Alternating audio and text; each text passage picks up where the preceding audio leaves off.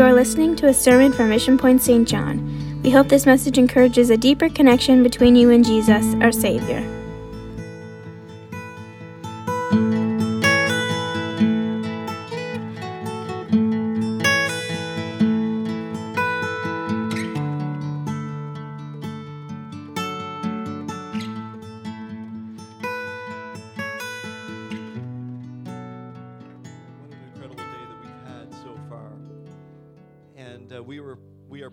Once again here tonight to have with us brother and sister Woodward. Thank you so much for being with us. We appreciate you both so well. Amen. Amen. And I'm going to invite him to come and preach the word of the Lord tonight. What is that an incredible message that we heard here this morning? Amen. Reemphasized what the church is all about. Amen. And Brother Woodward, we want you to come, speak the word of the Lord to us once again here tonight. Take your liberty. Amen. God bless you. Praise the Lord, everybody. Isn't it a wonderful privilege to be in church? And isn't it a wonderful privilege to be in the church? Isn't that something that we get to be from all of our different backgrounds and everywhere the Lord has brought us from? How many of you, the Lord's brought you through some things? Isn't that the truth? He's so good to us. Uh, go ahead and be seated. It is such an honor and privilege for Beverly and I to be here today, and uh, we've enjoyed uh, the day. Of course, we've gathered today for a very special reason and a very biblical one, and that's to honor the, the, the, leadership that God has blessed this church with. And uh, we love Brother and Sister Carter, and uh, we're glad that they smuggled us in so we got to be part of this special day. I think that's really wonderful, and thanks to Brother and Sister Robertson for that. And next time I need somebody spied on or some kind of covert operation, I'll remember him and make sure that he gets called in. Uh, it's just like the CIA and I was going to say the CRA. That's probably more like it. Uh, I, I got more response in the preaching this morning. Brother and Sister Carter, it's a real delight to be with both of you. We love you and honor you. And uh, we're so grateful that this great church, uh, that you took time today to honor your pastor. And uh, by honoring your pastor, you're really blessing your church. Uh, you're really honoring the rest of your team that serve with the Carters. And so thank you for taking the time and making the time today. And your celebration this morning was so meaningful and so wonderful and so appropriate, and I commend you for that. It is a joy to see so many uh, familiar faces. Now, I did notice that as all these wonderful, stellar young people came up around me to worship, uh, none of them were born when I left here, and that kind of made me feel really, really old. Um, but then I looked around at some of you that have gray hair and no hair, and you, you reassured me that I'm still okay. And uh, Beverly and I, we had the privilege of serving this great church uh, when Brother and Sister Goddard were your pastor, and um, precious times. And our children were just young, and uh, we were so grateful that Emily and Matthew got to be part of a great praying church uh, that preaches the truth and that loves the Word of God. And so uh, we're so grateful just to spend some time with all of you today as you've honored your pastor. Now, I have a really weird message to preach to you, and um, but you know what? Half of my messages are really weird anyway, so um, you'll know why it's a little weird as we get a little further. Um, I want to preach to you on the subject strong tower tonight. Towers are imposing structures, and they are meant to be imposing structures.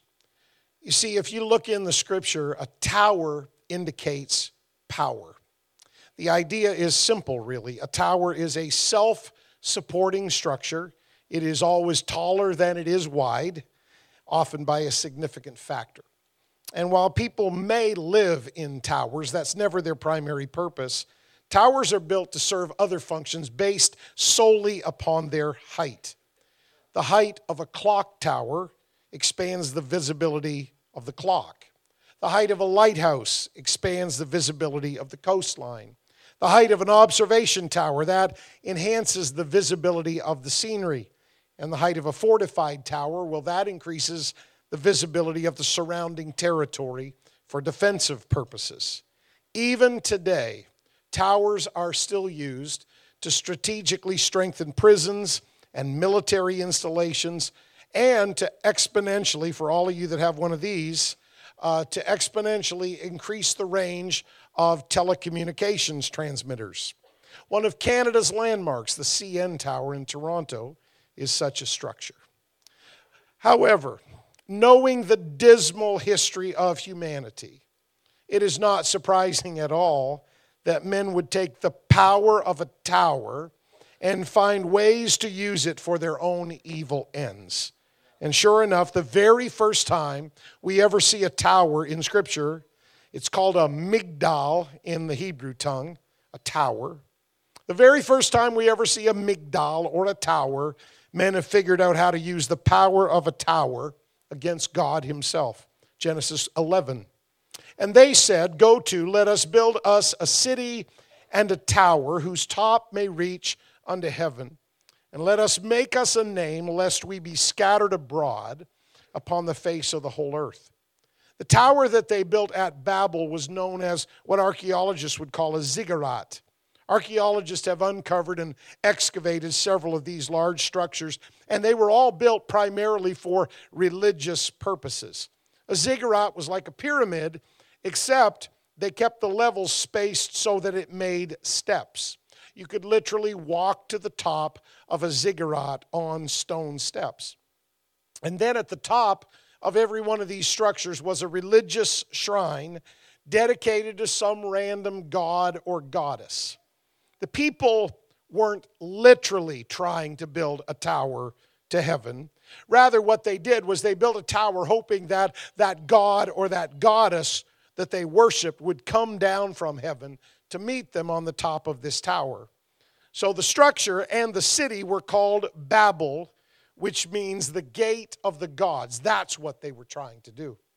This project was an arrogant declaration of war against God the people were intentionally resisting God's command to populate the whole earth. They decided, we're going to build us a great city, we're going to build us a great tower, we're going to build us a great name, we're going to stay together instead of disperse. It was their most important purpose to try to make a name for themselves so that others would admire them, that others would want to join them, that others would want to follow them. Sounds a whole lot like Facebook. They were certainly, that was a cheap shot from Fredericton. They were certainly unified. The only thing they lacked was the most important thing the approval of God. And so God stepped in at Babel and he confounded their languages, which caused them to scatter as he originally intended. The word Babel is from the Hebrew word balal, which means confusion. So God's judgment was that the gate of the gods that they had built would become the tower of confusion. And that's the first appearance of a tower in Scripture. Of course, mankind figured out a way to mess it up. But despite the debacle at Babel, for the most part, the power of a tower, it's used very positively throughout Scripture. Towers were strategic points uh, built around city walls for defense. Towers were fortified with weapons aimed at the enemy. Towers were manned by watchmen, and the watchman's responsibility was to guard the city against attacks. Spiritually speaking, brothers and sisters, the prophets were the watchmen of the nation, and they stood on the tower in the place of power with a word from the Lord.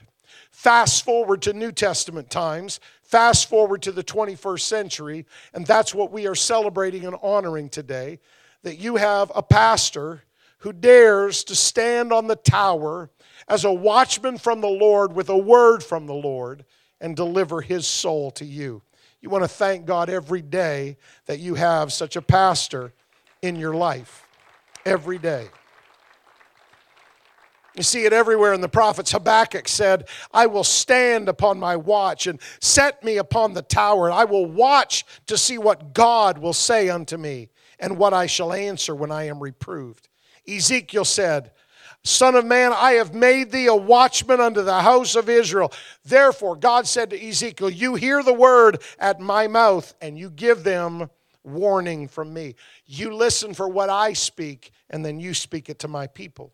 Isaiah, God spoke to that prophet and said, I have set watchmen upon thy walls, O Jerusalem, which shall never hold their peace day nor night. Ye that make mention of the Lord, keep not silence.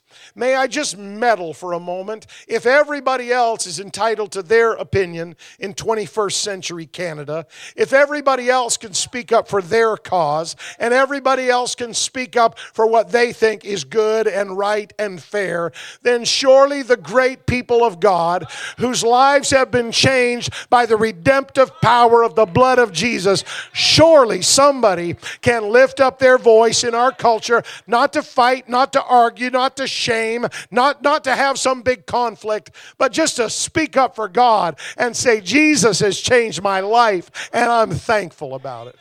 That's what our pastor challenges us to do.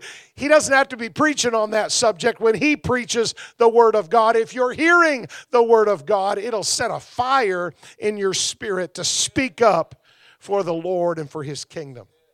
Now, towers were not just used to guard people, Towers were used to guard vineyards and cattle against thieves and predators.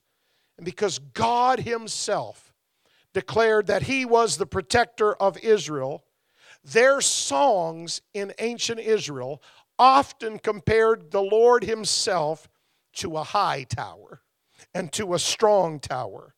And nobody, but nobody, could write those songs better than King David. Psalm 18, verse 2 The Lord is my rock and my fortress and my deliverer. He's my God. He's my strength. In him will I trust. He's my buckler and the horn of my salvation. Here it is. And he's my strong high tower.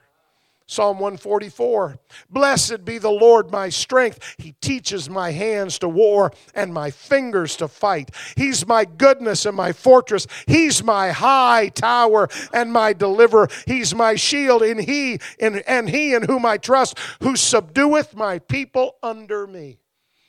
If you've ever lived for the Lord very long, you've had some times when you had to make your way, sometimes in a hurry, sometimes in an emergency, sometimes in a sad time, sometimes in a dreadful time. You've had to make your way to that high tower through prayer. But let me tell you, God is our refuge and strength, and He's a very present help in the time of trouble.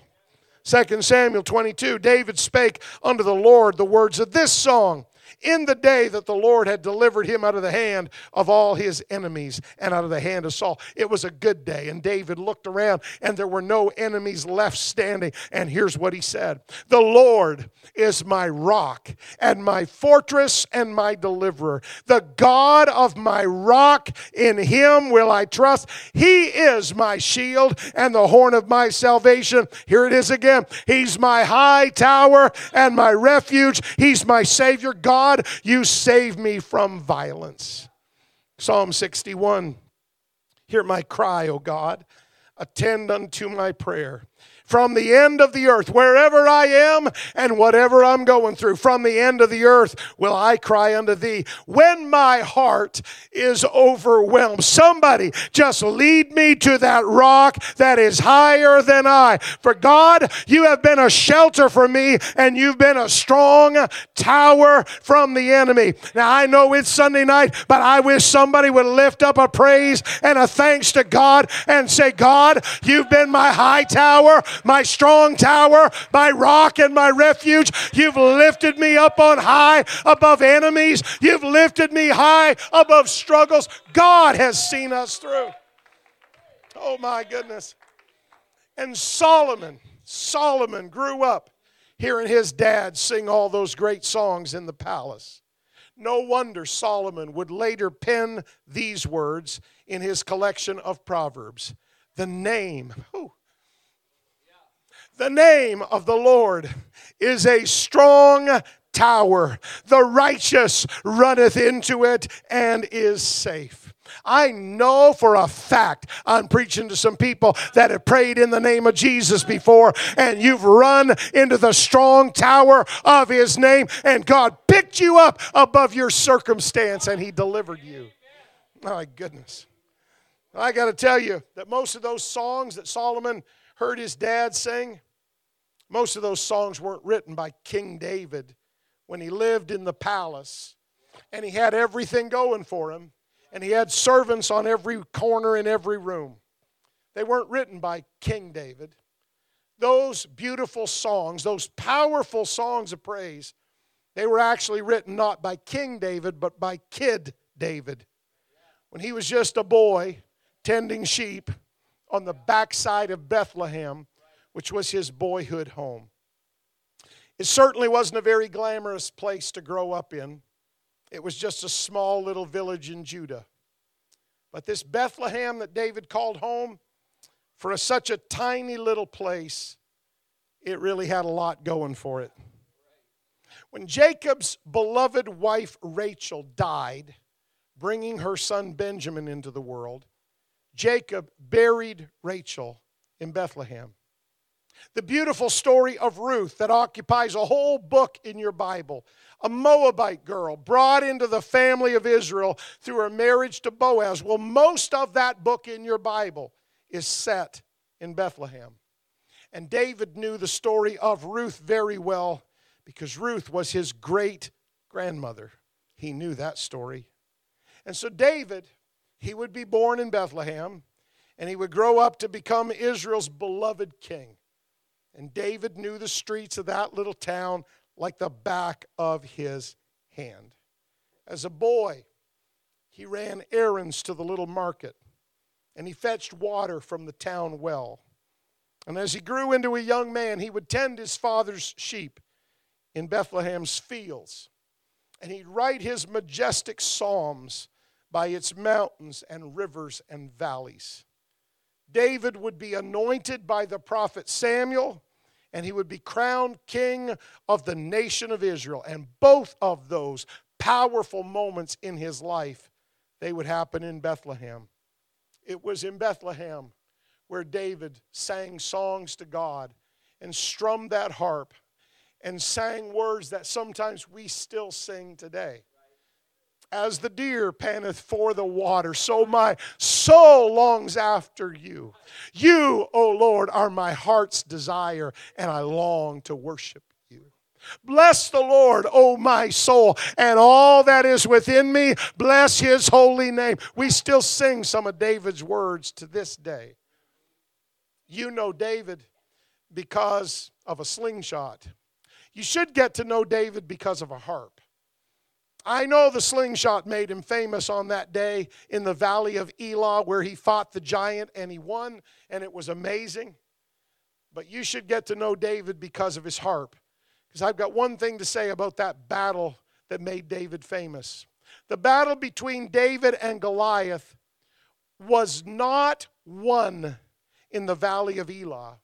That's only where that battle was fought. The battle actually was won years before when that young boy strummed a harp in a field and carved out a relationship with God. The one thing that is killing us in a social media generation is everybody's life now consists of what they post online, and that becomes their face to the world. And we try to put our best face forward on social media. And, and it's like our, our A roll, and we put all of our best pictures. We all know your secret. We all know it took 500 pictures to get that one photo of your kids smiling properly. We all know your secret. That's the challenge of a generation where we put a fake face forward so many times. People are looking for the big things, the flashy things. People are looking for attention, someone to call their name, exalt them to a position. David, he didn't win that battle in the valley of Elah. He fought it there. He won it while he was strumming a harp, singing praise to God, carving out a relationship where nobody could see him and nobody knew. Can I tell you, you win some of your most important victories living for God all alone where nobody can see you, all alone where nobody can hear you, but you're talking to God all by yourself. Oh, my goodness. So, for such a tiny little place, Bethlehem sure had a lot going for it. You think about it 3,000 years after David lived and died, we're still ramping up to talk about Bethlehem and sing about that little town in the next month. You think about that. 3,000 years after he lived and died. Now, here's where we're going to just kind of go off the rails, so don't get offended. Um, you know, I, I tell people all the time, I'm a teacher, and in New Brunswick, where I grew up, if they said he's a teacher, what they meant years ago was he's a really boring preacher. That's what they meant. I know that. You know that. You grew up here too. That's what they meant. And it was especially bad if they said he's a teacher, bless his heart. It was, it was like the death kiss for somebody's ministry, is what that was. I just tell people I'm a teacher, so if you get to, if it helps you, just say under your breath, he's a teacher, bless his heart. You'll be okay. We sometimes think, brothers and sisters, that we have accurate information about that first Christmas just because we've heard other people repeat commonly accepted information so often that it just seems right. It can be a bit disconcerting as we go into the Christmas season. If you actually sit and read your Bible, there's an interesting thought. Sit and read your Bible, and you find out that we actually don't have all our facts straight. Not at all. For example, we picture Jesus being born in a stable with animals present. The Bible never says any of that. It only says that after his birth, he was laid in a manger. We picture shepherds and three wise men standing together at the manger. Who told you three? The Bible never says three. Furthermore, by the time the wise men arrived, the Bible actually says Jesus was two years old and he was living in a house. Now, his mother, if he came in and left the door open, she may have said, Were you born in a barn? I, I have no idea about that. But two years later, he was living in a house. He was a, a toddler, not a baby in a manger. The wise men, it took them a long time to get there. And we picture everybody following that star to the manger, but that just didn't happen. Only the wise men followed the star, and it took them two years to follow that star to get there.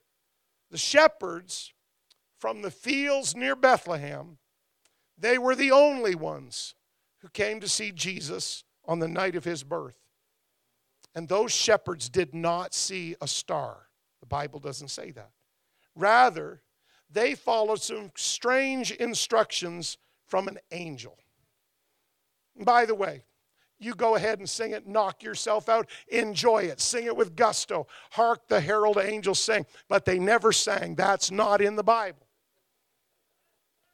They sang at creation, and they'll sing when we all get to heaven, but they didn't sing at Bethlehem. The angel said, not sang. So you go ahead and knock yourself out. If I just ruined your Christmas, Pastor can straighten it out. He'll be here preaching next week. You're so blessed. And here's what the angel said, not sang. And the angel said unto them, see, I told you it was in the Bible.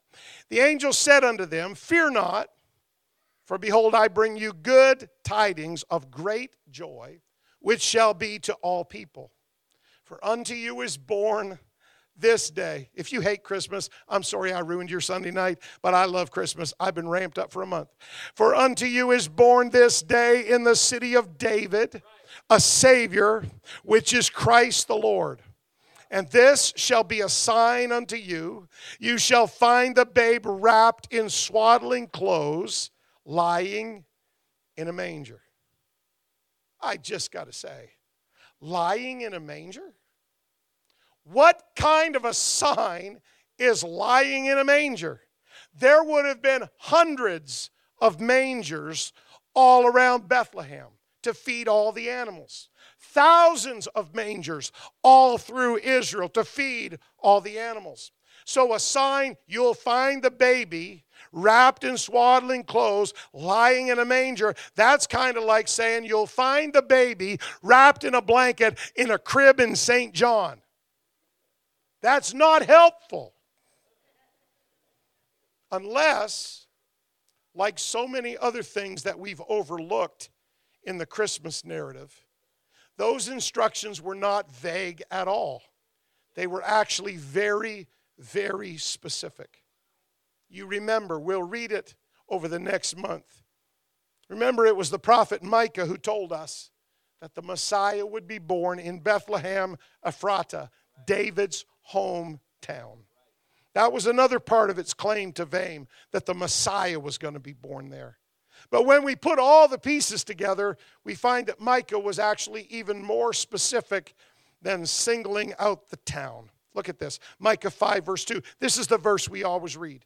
But thou, Bethlehem Ephratah, Though thou be little among the thousands of Judah, yet out of thee shall he come forth unto me, that is to be ruler in Israel, whose goings forth have been from of old, from everlasting. You pardon me, but I've been teaching out of the Gospel of John for a couple of months. If that's not God manifest in flesh, if that's not the mighty God in Christ, if that's not the one true God that we love and serve, and his name is Jesus, I don't know who that would be. He's going to be born in Bethlehem, but he's going to be the one whose goings forth have been from of old, from everlasting. When you worship Jesus, you are worshiping Almighty God. When you pray in the name of Jesus, you're calling every covenant name of God that's ever revealed in Scripture.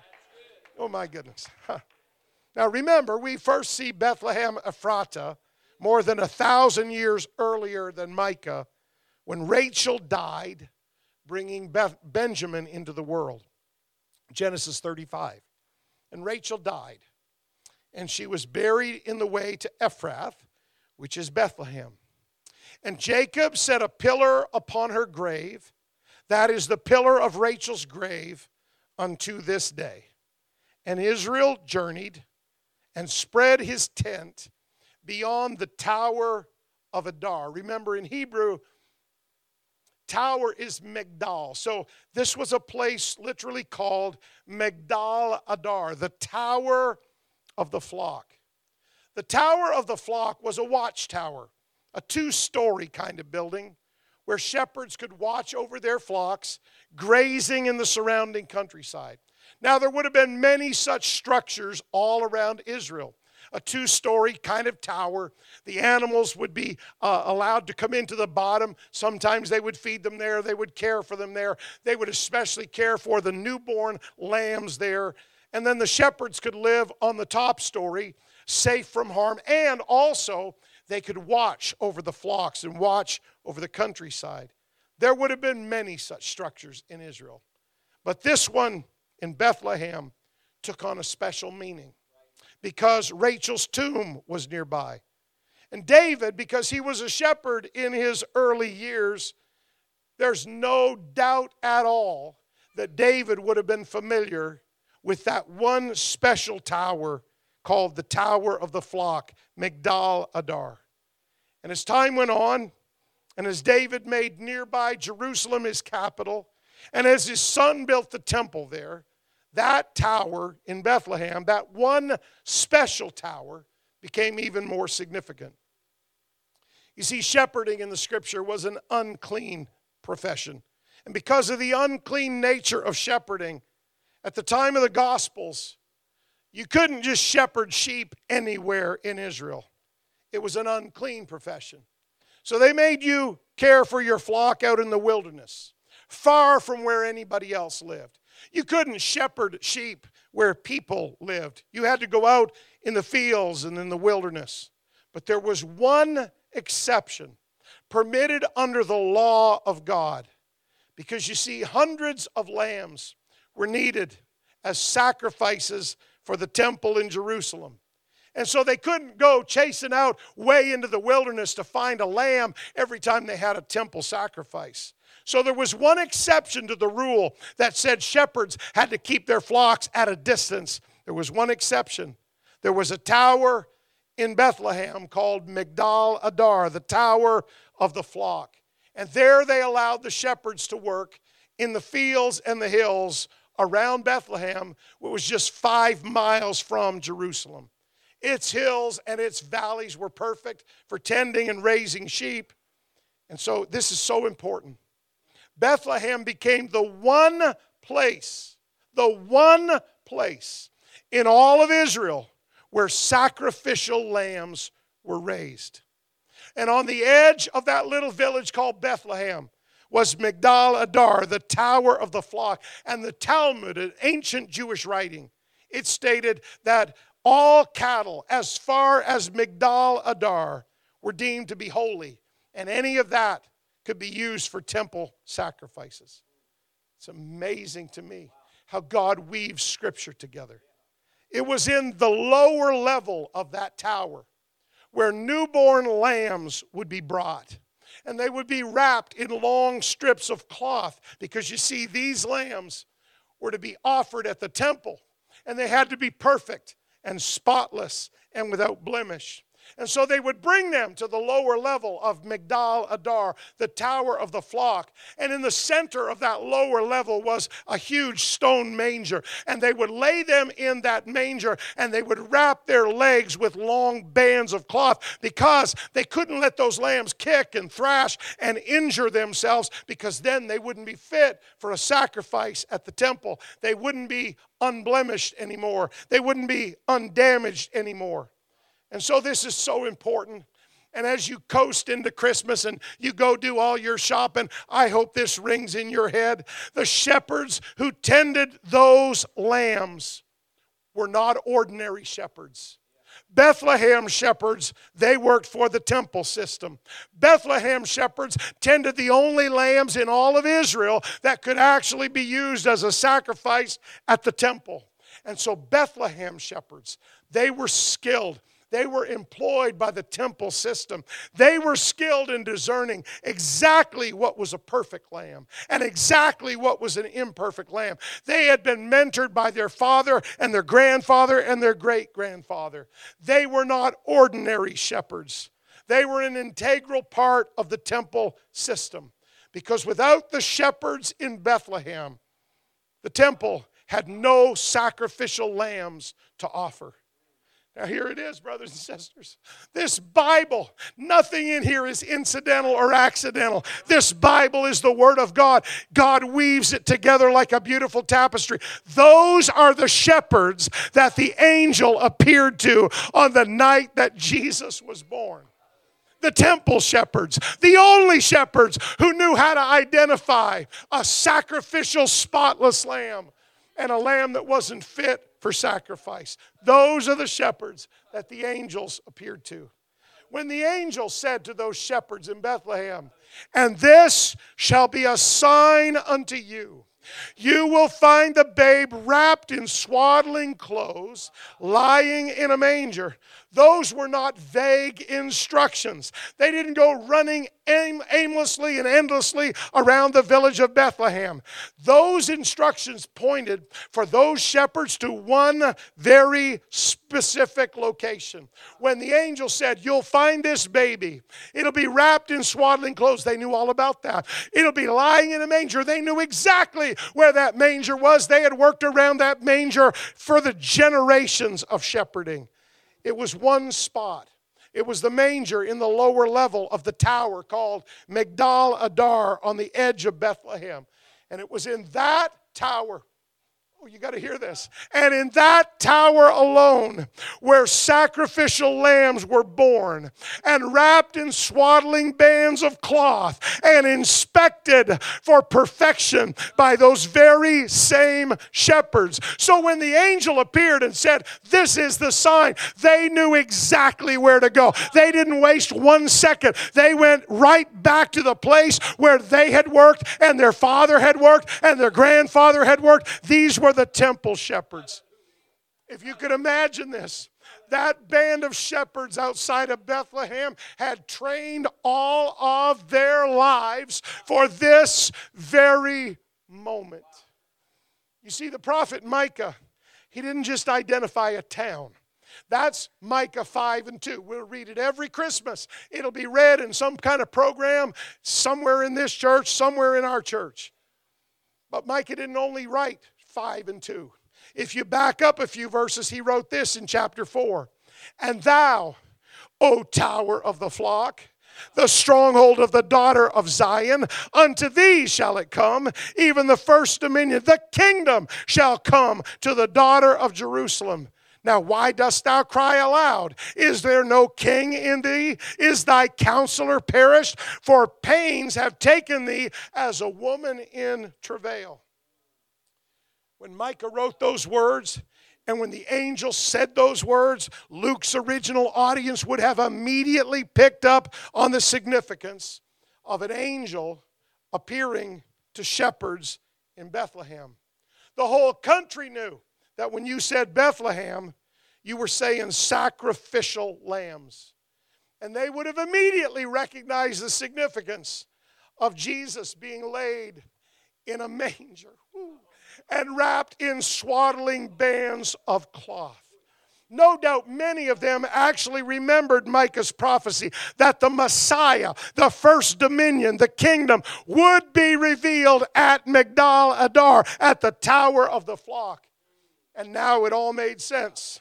How else could a woman in travail, crying aloud with the pains of labor. How could a woman like that ever be associated with this tower where the men worked, where the temple shepherds were occupied? But it was in that very tower. The Bible never says it was a stable.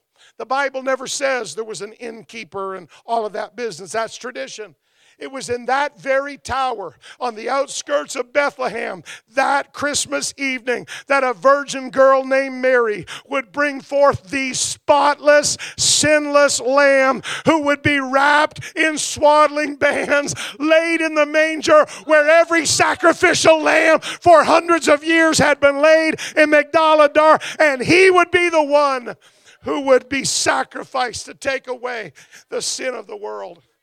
I don't know if that means anything to you when I look at that Bible and I think about the plan of God and I think I get to be part of that. I am overwhelmed with the magnificence of God and I feel like that old song, Then sings my soul, my Savior God to thee. How great thou art!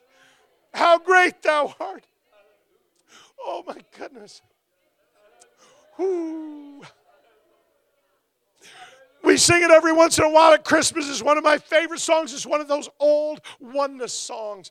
Oh, how I love him, how I adore him. My breath, my sunshine, my all in all. The great creator became my Savior, and all God's fullness dwelleth in him.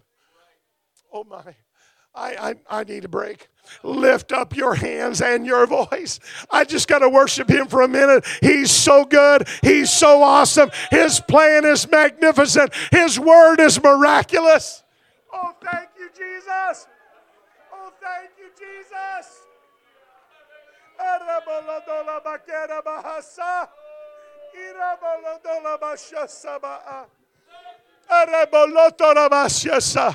Oh, there's some tongue talking apostolic Pentecostals in this room. I wish you'd lift up your voice and just pray in the Spirit, worship in the Spirit. There's a beautiful liberty in the house of the Lord tonight. Oh, yes, yes, yes, yes. Whoo.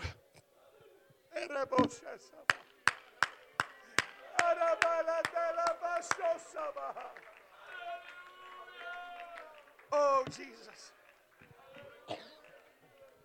Oh, Jesus. Who? When I think of the goodness of Jesus and all he has done for me, my soul cries out, Hallelujah! Thank God for saving me.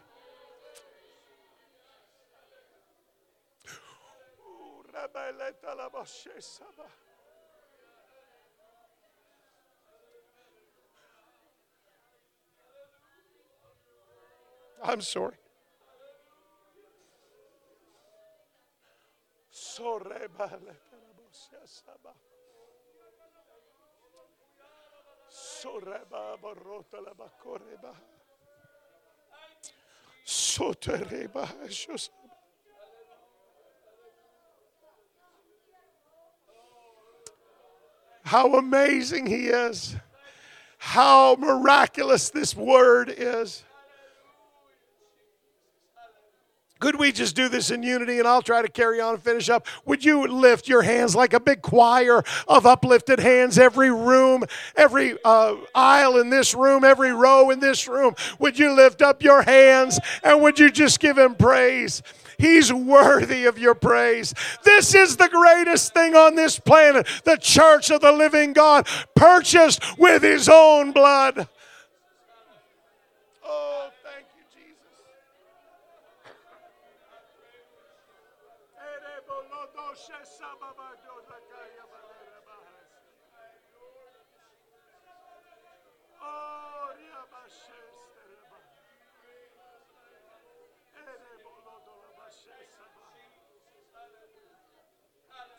Thank you, God. We will celebrate it in less than a month. On that night, nah, I don't know when Christmas was, and you don't either. But we'll pick a night and we'll celebrate because we should celebrate that God broke into human history and He split time in half because everything before Bethlehem was dark and hopeless. But the light of the world came that night, and He has invaded our space and our lives, and He makes all the difference.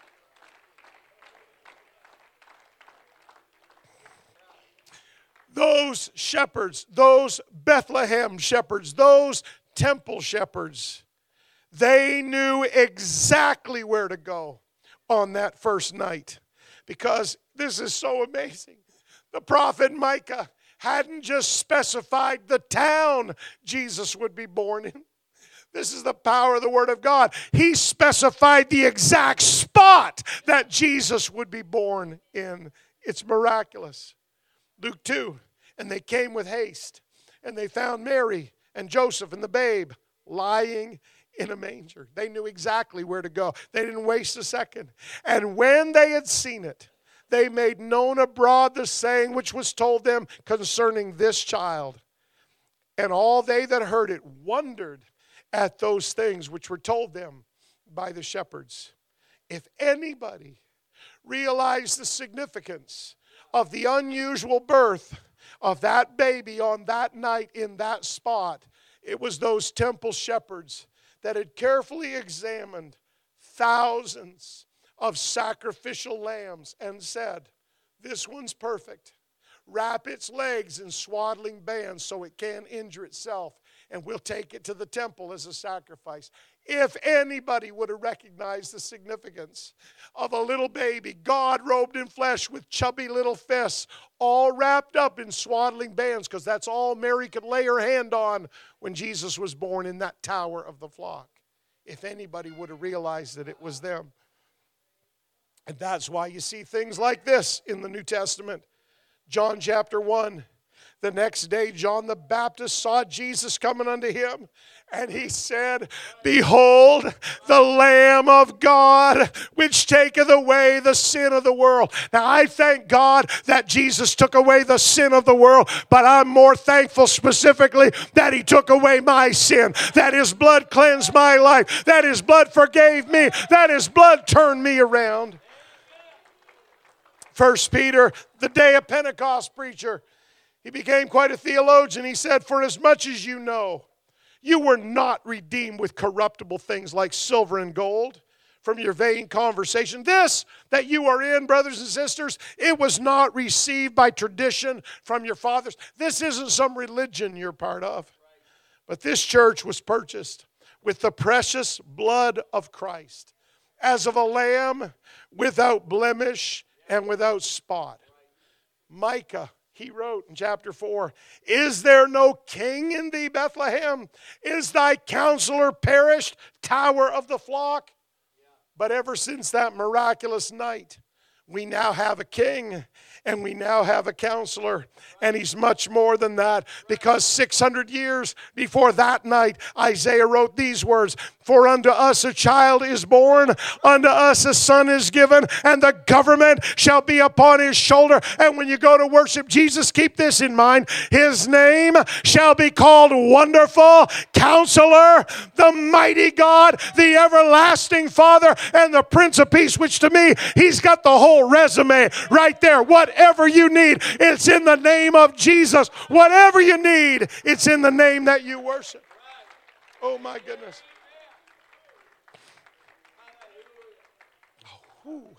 I am sorry, I'm overcome. I am so taken with this Jesus, and I am so taken with his magnificent word, and I am so awed that I get to be part of his church. What a privilege this is. Almost done. Matthew chapter 1. Another angel said, And she shall bring forth a son, and thou shalt call his name Jesus, for he shall save his people from their sins. Now, all this was done that it might be fulfilled, which was spoken of the Lord by the prophet, saying, Behold, a virgin shall be with child, and shall bring forth a son, and they will call his name Emmanuel, which being interpreted is God with us. Can you imagine that? God with us.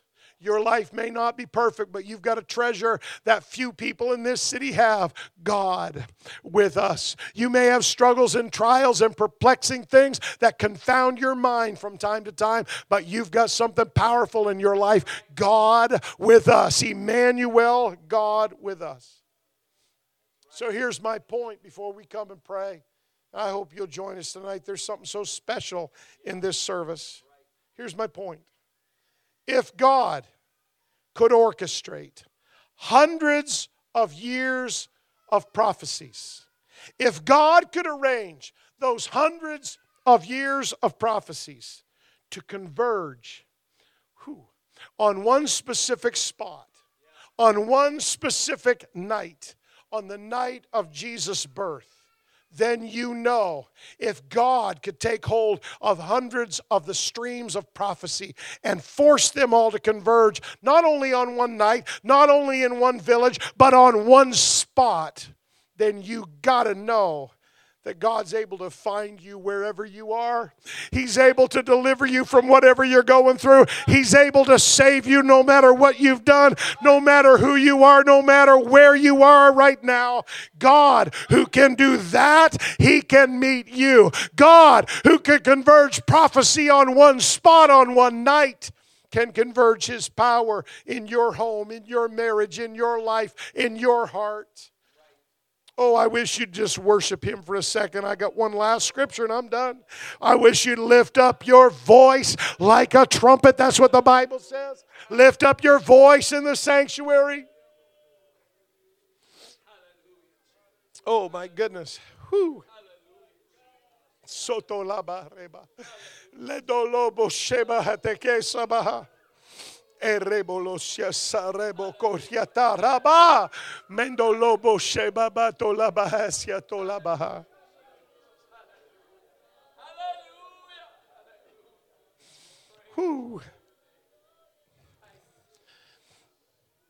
Yes, a tower indicates power. And yes, Bethlehem, you want to know it had a strong tower, the tower of the flock. But I got one better than that. He heard it so much from his dad walking around the halls and the rooms of the palace that Solomon would write, The name of the Lord is a strong tower. And so the righteous, you can run into it and you can be safe. If you turn to Him, you get the benefit of the power of that tower. The name of Jesus is my strong tower. He has delivered me. He has saved me. He has forgiven me. He has restored me so many times. He has lifted me up above struggles and trials. He has been so good and so faithful to me. I stand here and I tell you tonight the name of the Lord is my strong tower. You look around this church with a 60 plus year history, the name of the Lord is the strong tower of this church. You look around this city and every spot you see a little flame of revival and people bought into the kingdom of God. You want to know that the name of the Lord is a strong tower and the righteous can run into it and be safe. So if I was you, I'd run for the tower. If I was you, I'd get myself and everybody I loved in that tower and I wouldn't leave it, not for the world, not for a trillion dollars. I wouldn't leave that tower because the name of the Lord is a strong tower. Oh my goodness. Preachers aren't supposed to get up and just cry, but I am overwhelmed with the goodness of God. All my life, He has been faithful. All my life, He has been so, so good. So, with every breath that I am able, I will sing of the goodness of God.